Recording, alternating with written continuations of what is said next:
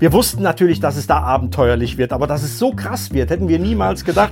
Spätestens da dachte ich, jetzt hat mein letztes Stündlein geschlagen. Ne? War mega frustriert, kannst du dir vorstellen. Ich war durch, weil ich habe mich doch darauf gefreut und ich liebe Abenteuer. Das ist mein Leben. Und dann das. In so einer totalen Fuck-off-Situation, da kann man nicht das Beste draus machen. Da ist einfach alles scheiße. So, ne? Blöd gelaufen. Tja, scheitern, das tut niemand gern. Auch nicht auf Reisen. Aber im Nachhinein betrachtet ergeben die kleinen und etwas größeren Pleiten und Pannen unterwegs oft die schönsten Erinnerungen und amüsantesten Geschichten. Im Nachhinein, wenn wir jetzt darüber reden, ist es eine schöne Geschichte.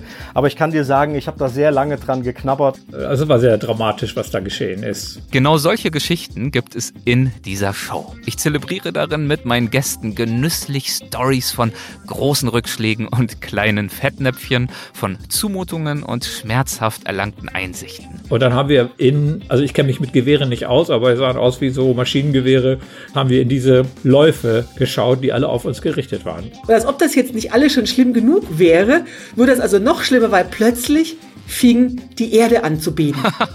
Warum das alles? Weil ein bisschen Schadenfreude glücklich macht und weil sich immer wieder zeigt, hinter der Niederlage lauern wertvolle Lektionen. So mündet auch das hingebungsvollste Jammern für gewöhnlich unweigerlich in einer Liebeserklärung an das Reisen. Wenn ich zurückgucke auf die Flops oder auf die Sachen, die nicht funktioniert haben, ja, es sind die Sachen, äh, die im Gedächtnis bleiben, von denen man dann später erzählt, ja, nicht zuletzt in deinem Format, ja, in diesem Podcast-Format. Das bringt mir dann doch Erfahrung, Lebenserfahrung und selbst obwohl es scheiße war und selbst ich Geld verloren habe, war dann für mich das klingt völlig pervers. Das war gut so, diese Reise, weil ich klüger war hinterher.